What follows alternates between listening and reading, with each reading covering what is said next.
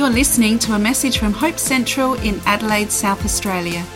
If you would like to know more about Hope Central or any of our ministries, please visit hope central dot org dot a u.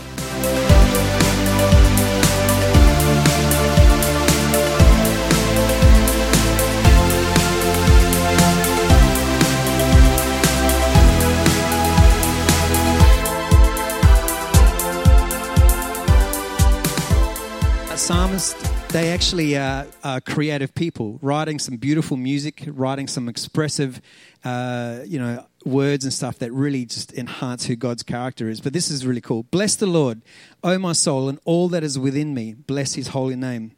Bless the Lord, O my soul, and forget not all his benefits, who forgives all your iniquity, who heals all your diseases, who redeems your life from the pit, who crowns you with steadfast love and mercy, who satisfies you with good so that your youth is renewed like the eagles.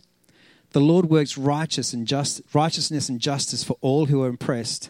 He made known his ways to Moses, his acts to the people of Israel. The Lord is merciful and gracious, slow to anger and abounding in steadfast love. Already the psalmist is clarifying that God is forgiving, that he's healer, he's a healer, he redeems you, that he loves you, is gracious, is righteous, he's justice, uh, merciful, slow in anger. Like the, the, the psalmist looked around their world and they, they pulled things that they saw around them and then described them in Psalms. I mean, th- these these guys had such a, an amazing relationship and such an inspiration from who God is that they just poured this out. They couldn't but resist, express it through words. And so as a as a worshiper who walks through the life, a daily life, I know that God wants to reveal himself. He doesn't play hide and seek. He's not, where's Wally? And you have to spend ages trying to find him. He just literally stands in front of you and says, hey, here I am. No need to look hard. And the thing that I do is, and this is the way I, I sort of perceive it, is that God leaves his imprint everywhere. That God is a creator, an artist who creates work. Sorry, I'm going to sniff. I nearly got so distracted right then. God is a creator, and every artist who creates leaves their blueprint behind. They leave a part of their D N A as evidence of their creation. Now, I've got I've got six artists represented on this little slide here, and I don't have to know the name of the artist to identify the artwork. I mean, I look at it and go, I know exactly who the first artist is based on the style, the coloring, the content, uh, even the year in which they were painted, because I'm so obsessed by those artists who created work that I've researched and, and immersed myself fully in them that I can identify the work. Does that make sense? Who I didn't tell Elizabeth. I was going to shout them a coffee if someone could tell who they are, but there's no way you're going to get number three. I mean, I'm so sorry. Do you want me to tell you who they are? Who's interested? Anyone? Any nerds? All right, finally. The first one is Vermeer. You've probably seen the... Uh, This painting, the woman with the pearl earring. All right. The next one is Sargent, singer Sargent. All right. Go nerd and look him up. He's so cool. The next one is a, a guy that I got inspired with. I draw portraits uh, and I do graphic portraits. If you're, if you're keen, like I'm always keen to show someone, but I feel embarrassed showing it when I'm preaching. But this guy is Paul Corley. He's an American artist. So is Sargent, by the way. And he uh, created the most amazing artwork using just graphite. And uh, his work is seen on many stamps, particularly on the first landing of the moon. So we're talking about the sixties, uh, eighteen sixties. Rad, what, what, do you remember that? No. Um, there's also Klimt. He's also a fantastic artist. Tread carefully if you're Googling him. Uh, not all these guys are Christians, and as a result, the expression of their uh, desires come out quite dramatically and graphically.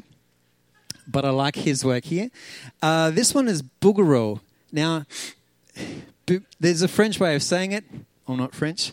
His work is makes me want to cry. And uh, the last one is Waterhouse. Okay, there's the nerd. So these guys actually showcase their work. They they have a blueprint that helps me identify who they are. God has a blueprint.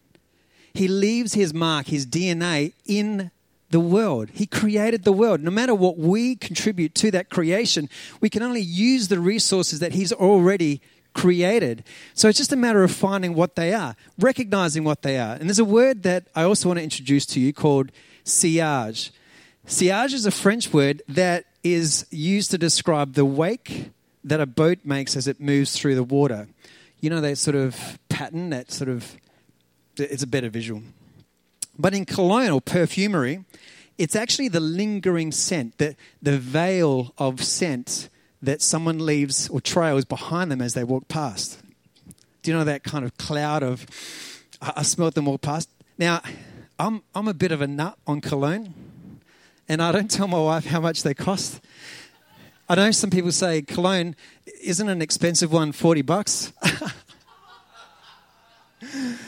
Yeah, I, I can count the dollars on some of the, it's, it's just a stupid thing, but I love the artwork. But I love cologne that leaves a sillage, uh, a sort of, did you smell me as I walked past? Can, did you, Evan? Thanks so much, man. It means so much to me. God leaves a sillage. He leaves a trail, a scent throughout our day. And it's only, it's just an essence. It's just a, a, a taste of the real thing. And what I do is I look for God's sillage. I'll look for his trace throughout my day. The things that I recognize God in and celebrate him in are some strange things, but generally some of them you'd recognize. For example, these, I want you to, I want you to visualize these things or visualize in the way that you sense these things. So uh, I look out for beautiful sunsets. I listen for the sound of a wave. I listen for the rain on a tin roof, the smell of a rose, the sound of children giggling, meeting someone you highly respect and know this feeling, and they know your name. A long hot shower. It's my daughter. She's probably still having a shower from yesterday. An open fire in winter. The yes when you've proposed to your girlfriend. Seeing that moment when you see your bride down the aisle. The birth of your child. Uh, these things like uh, are like the sillage, the, the breath, the, the sense, the taste, the smell of the creation of God. And and what it does is it just sort of pauses you. You stop and you go, I see that, I smell that, I feel that, I taste that. And then I stop and give God gratitude because it's an essence of his pure, what he, what he will be in his pure form when I'm with him in heaven. I just get that sense of him in his creation. And it reminds me of who he is. Paul talks about in Colossians, turn your eyes to heaven, look to heaven.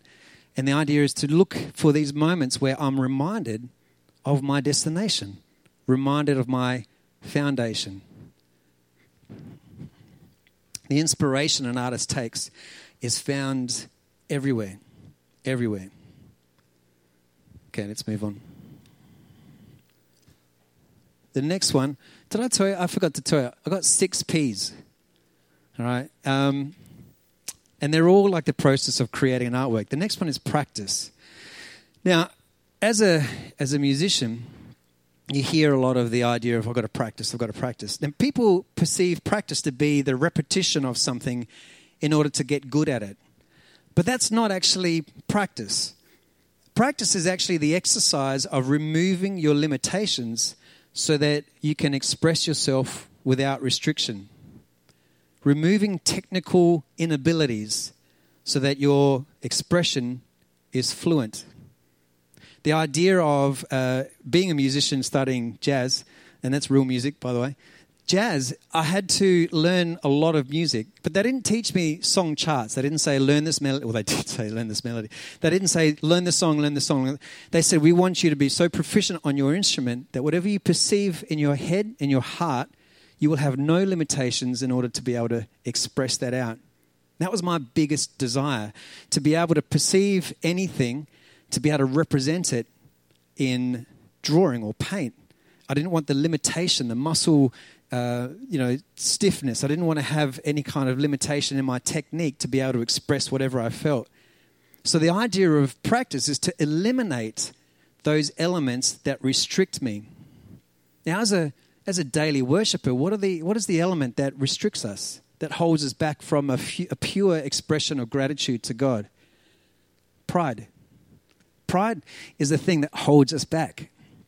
Practicing praise, prayer, hospitality, service in themselves isn't necessarily, I mean, it's going to be helpful, but it's not a meaningful thing. The idea of practicing these things are actually so that we can remove ourselves from the equation, our pride, why we want to make ourselves feel better about it, so that when we give gratitude to God, we can't help but just have that as a pure expression. I love someone, I love on someone, not to make me a better person, but because I'm in so much of gratitude, inspired by the greatness of God, that I want that to be pure. The byproduct is, of course, that it showcases Christ. But that's not the motivation. The motivation is Christ. I just want to praise him through these things. Practicing the elimination of the things that hold me back. It's pride. And it's so hard. I mean, seriously, if you want to like uh, get a shot of, of diminishing pride, come and preach. It's I know some people are, are prideful, but this is the the most exposing thing, and it's so hard. Um, but the idea of removing self, because God deserves everything, is incredible. Philippians two three.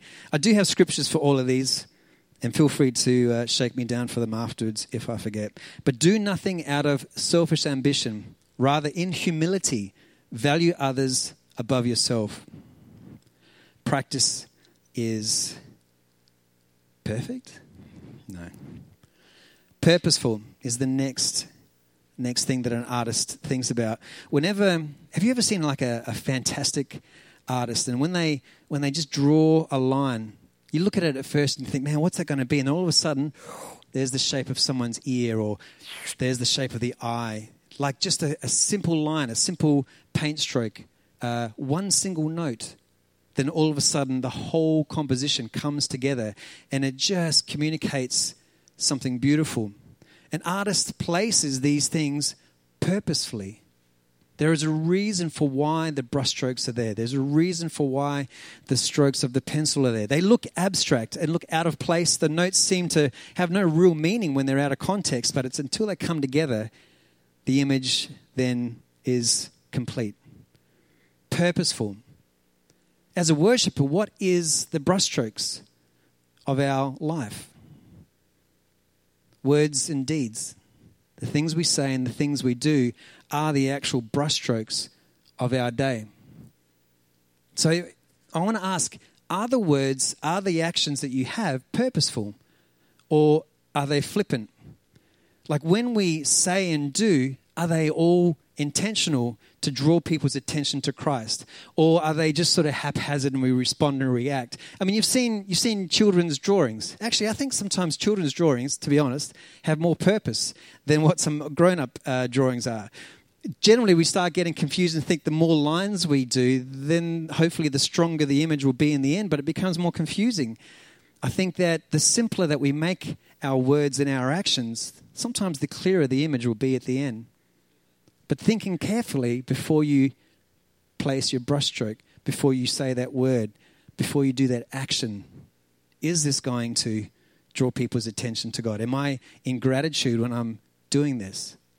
Like when that guy cuts me off in traffic. Actually, that's not a good example for me. My wife gets more angry in traffic than I do. I'm I'm actually really happy to stay behind a truck doing forty in an eighty zone. I just sit there and I think, I've got I've got all day. I have this... This is such a distraction. I know it's going to happen. I have this thing called red light worship. I, I preached about it a few years ago, quite a few years ago. Do you remember? No one remembers. Remember. Red light worship. Oh, yeah, thanks. Red light worship is an opportunity that the taking the interruptions during the day, right? If you're driving, you get a red light. Most people go, oh, I'm, I'm in frustration. I want to get somewhere. But that's the opportunity to stop, pause, and go, I've got nowhere else to be at this point. I can't break the law. And I'm just going to give gratitude to God. Say thank you to God. It, it's, it's a forced pause. Let's make something of it. So I'm more than happy to sit behind, you know, anything. I, it, someone thinks I'm a grandpa driver, but she's right. Words and deeds are the brushstrokes of our life. First Corinthians ten thirty-one also says, whatever you do, uh, do it in the glory of God, for the glory of God. Colossians three seventeen, of course, in words and deeds. Um, artwork with a casual approach to line placement obscures the impact of the final piece. And it's the same for the things that we say, the things that we do. Let's have a look at the next one. I get criticized for this quite a lot. In fact, I, I do want to apologize uh, to some of you, because I'm sure it's happened, that an artist is always really present in their work. All right, I'll I'll, I'll explain the apology in a sec. Um, but they're really present in their work, and they become all consumed by the expression, by creating that work. The things they think, the things they do, it's such an intense thing to be actually at the work and making it happen, that even when they're away or apart from it, they're still chugging away and, and resolving and thinking and processing and going through all sorts of stuff. And the apology is, um, I sometimes... sometimes would be having a chat with someone, and all of a sudden I either walk away or I just start talking about something different, um, because I'm I'm sometimes processing still the things that I was thinking about the other day. And I'm so sorry if that, I know it's happened to someone. Elizabeth, uh, we had a good laugh, he had a cry, but I had a good laugh, uh, and I do want to apologize. Sometimes I'm just too uh, present in something else, and I know I should be present when I'm with you. Uh, sorry, Simone, that's my wife, because it affects her more than anyone else. An artist is fully present, heart, soul, mind, and strength. And it's not uncommon to see an exhausted artist. It's not uncommon to see an artist who's burnt out on their work. But um, I'm, I am often consumed by the thing that I'm creating. But again, as a worshiper, as someone who is walking through the process of gratitude to, to God, Uh, I, I want to be fully present. I want to give my heart, soul, mind, and strength to God through everything. In fact, isn't it a wasted effort just to sort of get through the day with a bit of a half effort and think, well, I could have done better? I want to be exhausted because I gave gratitude to God with everything, not a wasted opportunity. Uh, I, I want to to be there and, and pour everything out, heart, soul, mind, and strength, because God deserves everything. Don't you reckon?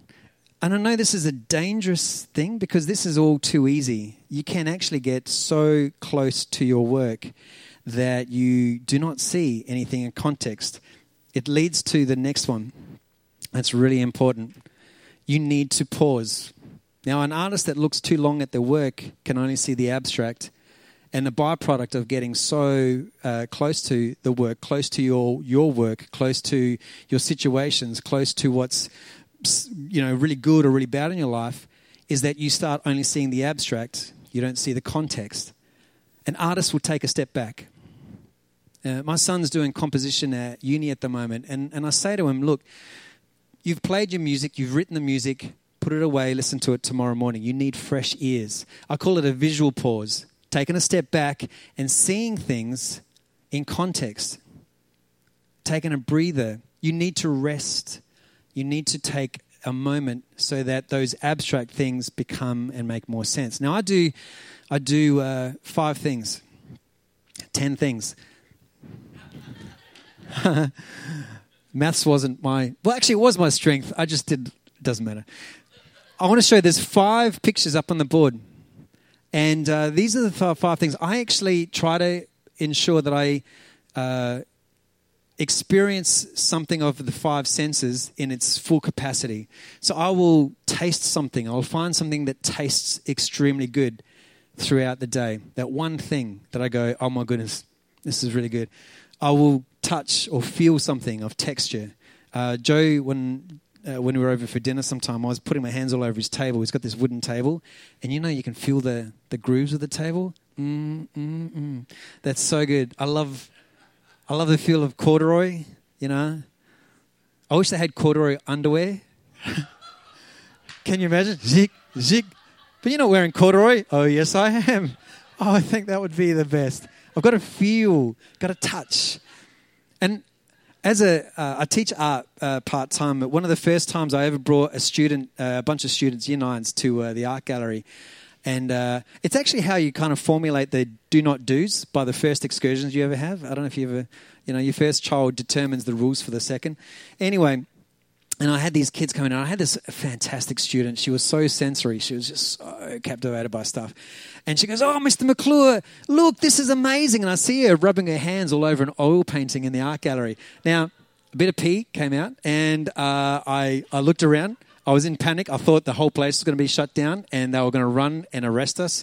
I said, I said, you, I, I don't even remember if I had enough words, but you can't do this. You can't touch the work. You can't touch the work. But she was like, "Oh, that's so beautiful, it's so good," and and I did I nearly cried.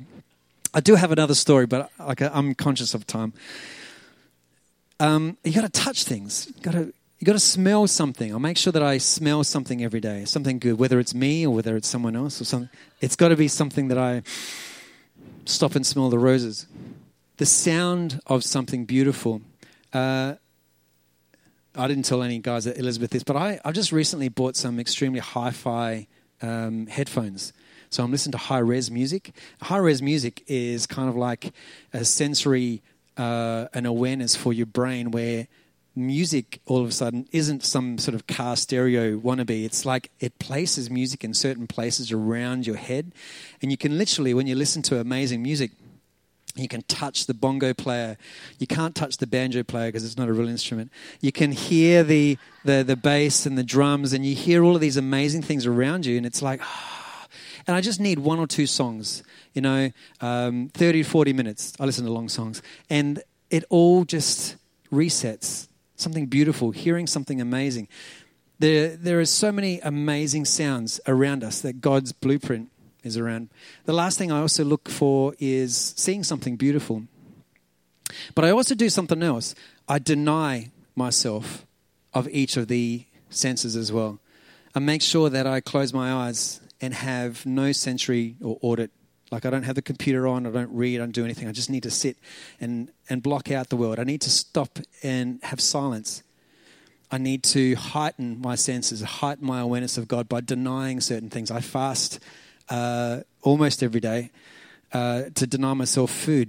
I make sure that I uh, just breathe, that I just just breathe in slowly and, and kind of and meditate on the beautiful things of God. And all of this brings back context.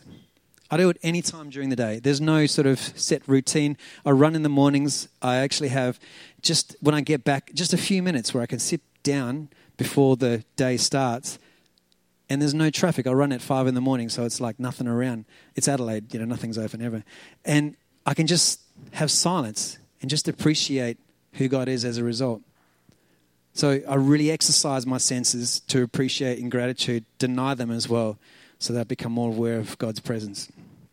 And that's context. We need to rest. Find the rest throughout the day. The last thing I want to talk about is presentation. An artist doesn't an artist doesn't hide their work. It's not created for just themselves. They want to show it. They want someone to hear it. They want to present it so that it's on display. When we're worshiping, when we're giving God gratitude, you can't hide the the whole aspect of the inspiration of God in your life. It's meant to be seen by others. It will be seen by the others. To hide it is is is a denial of, of what God has created you to do. That is to give Him glory. And so that others can see and appreciate and then turn their eyes to Him as well. Or wrestle with it, which is kind of cool for those who need to know Christ. The idea of presenting our work is is uh, is seen in Matthew five fourteen. "You are the light of the world. A city on a hill cannot be hidden, nor do people light a lamp and put it under a basket, but on a stand, and it gives light to all in the house. In the same way, let your light shine before others, so that they may see your good works and give glory to your Father who is in heaven." The key aspect of this is giving God glory. The key aspect of this, God starts, He's the inspiration, He's the initiator, and all we do is respond in gratitude. This is the process that I, I do every day. I think about all of these things. I, I go through every day and look for the source, the provenience, where the origin of my day, my life comes from. I look at the practice, what am I eliminating so that I can truly just express his grat- uh, gratitude to him without restrictions of, of pride. I make sure, and this is this is my worst one, I work on these. these. I'm not perfect, but I want to be purposeful in what I say and do. I want to be present in the things of God. I don't want to miss anything. And I, I need to pause, reflect. I do the sensory things just to, so I can see and get context. And I need to present this life in gratitude so that others can see God's glory in me. That's the artist's presentation. It's not for me that I'm doing it for, because I'm only in response to what God has done in me. And I want for you, I know there's there's one other aspect that uh, that happens. There's a there's a condition, like you've heard of writer's block, artist's block. There's always this sometime at the point where we get where we feel dry, unmotivated, uninspired. And it's it's a resistance where it's hard. It's hard to get up and do something. Um, there's a few things I want to I want to mention about this, and that it's actually not meant to be done by yourself. The the I think where things fall down for this whole uh, metaphor or analogy or whatever of the artist's life is that an artist's life actually is generally done by themselves in isolation, and the Christian life isn't. It's in community. And yet we feel compelled that we have to exercise this process by ourselves. We're, we're kind of conditioned to think that if you haven't got it together, well, then you just need to step A, B, and C. Now, this is I'm a disciplined person. I, I don't struggle with a lot of this stuff. What I actually do struggle with is being in community. I find that's actually the hardest thing for me. But I know that that God didn't create me in isolation. He created me with the intention of actually working with others and encouraging others. If you're finding it difficult, if you, like you're really wrestling with this idea that I got to get up in the morning and jeepers, man, my day is going to be terrible, I know already. And I'm I'm giving you this sort of flowery how I do it and, and giving you the illusion that my days are perfect. I actually, I don't believe that is the case. I don't want you to believe that that's the case. It's difficult, it's hard, and as a result, I look and work hard to find God in it because it almost seems that everything feels stacked against you.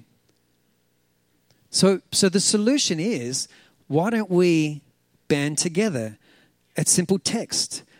Like, let's practice the presence of God, eliminate a little bit of pride, just a little bit, and send someone a text saying, I'm struggling.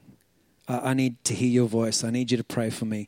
Or, or you know, give them a call or meet up. Uh, do something that helps you be gym partner in someone else's life. This isn't a life left in isolation. You're not meant to walk out of here alone. Do you know what I mean? God is is uh, all and in all and doesn't want you to be suffering. And you're going to, like, that's not the situation. I'm not talking about hard times or bills or, or difficult people. They're everywhere, and it's going to rain down hard on you. What he wants to do is he wants to have you in a place where you understand that he has your back and he loves you so much, and he's surrounded you with people who are wanting the opportunity to pray with you, to encourage you. We just need to give them permission and allow the Spirit to work through us with the aid of others around us. And that is worship. That is an expression of gratitude. Don't do this alone. Artist block, it's real. There's it starts with looking to Christ. It starts with talking and saying, God, I can't I can't figure this out. I don't know how to do this. And this is my approach. I know by talking to some people at Elizabeth this morning, it's certainly not the way that they think. But there is ways that you can see and and and and I guess work out your system that allows you to walk through that and discover it. And if you don't know what that is, let's pray together and make it happen. Look, I'm going to pray uh, with you. I'm going to ask Heidi to uh, thump out some some keys, and uh, I'm going to ask.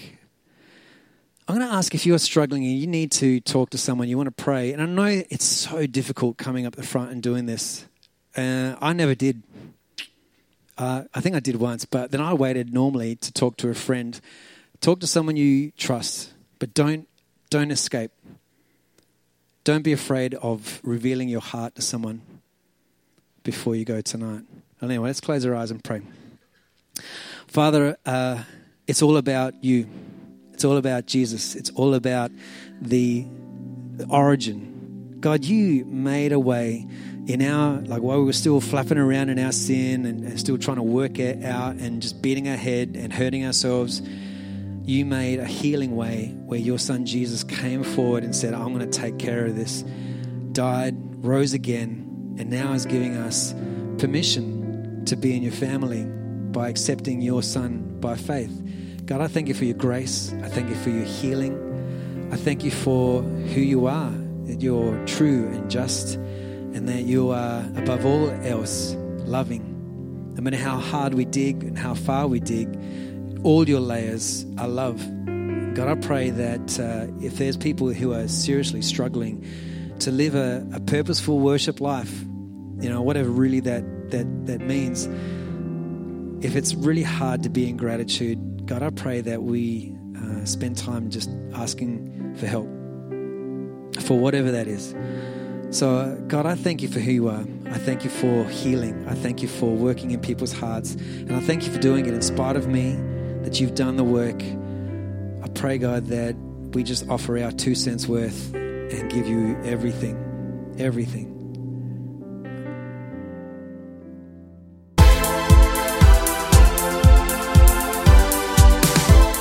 You've been listening to a message from Hope Central in Adelaide, South Australia.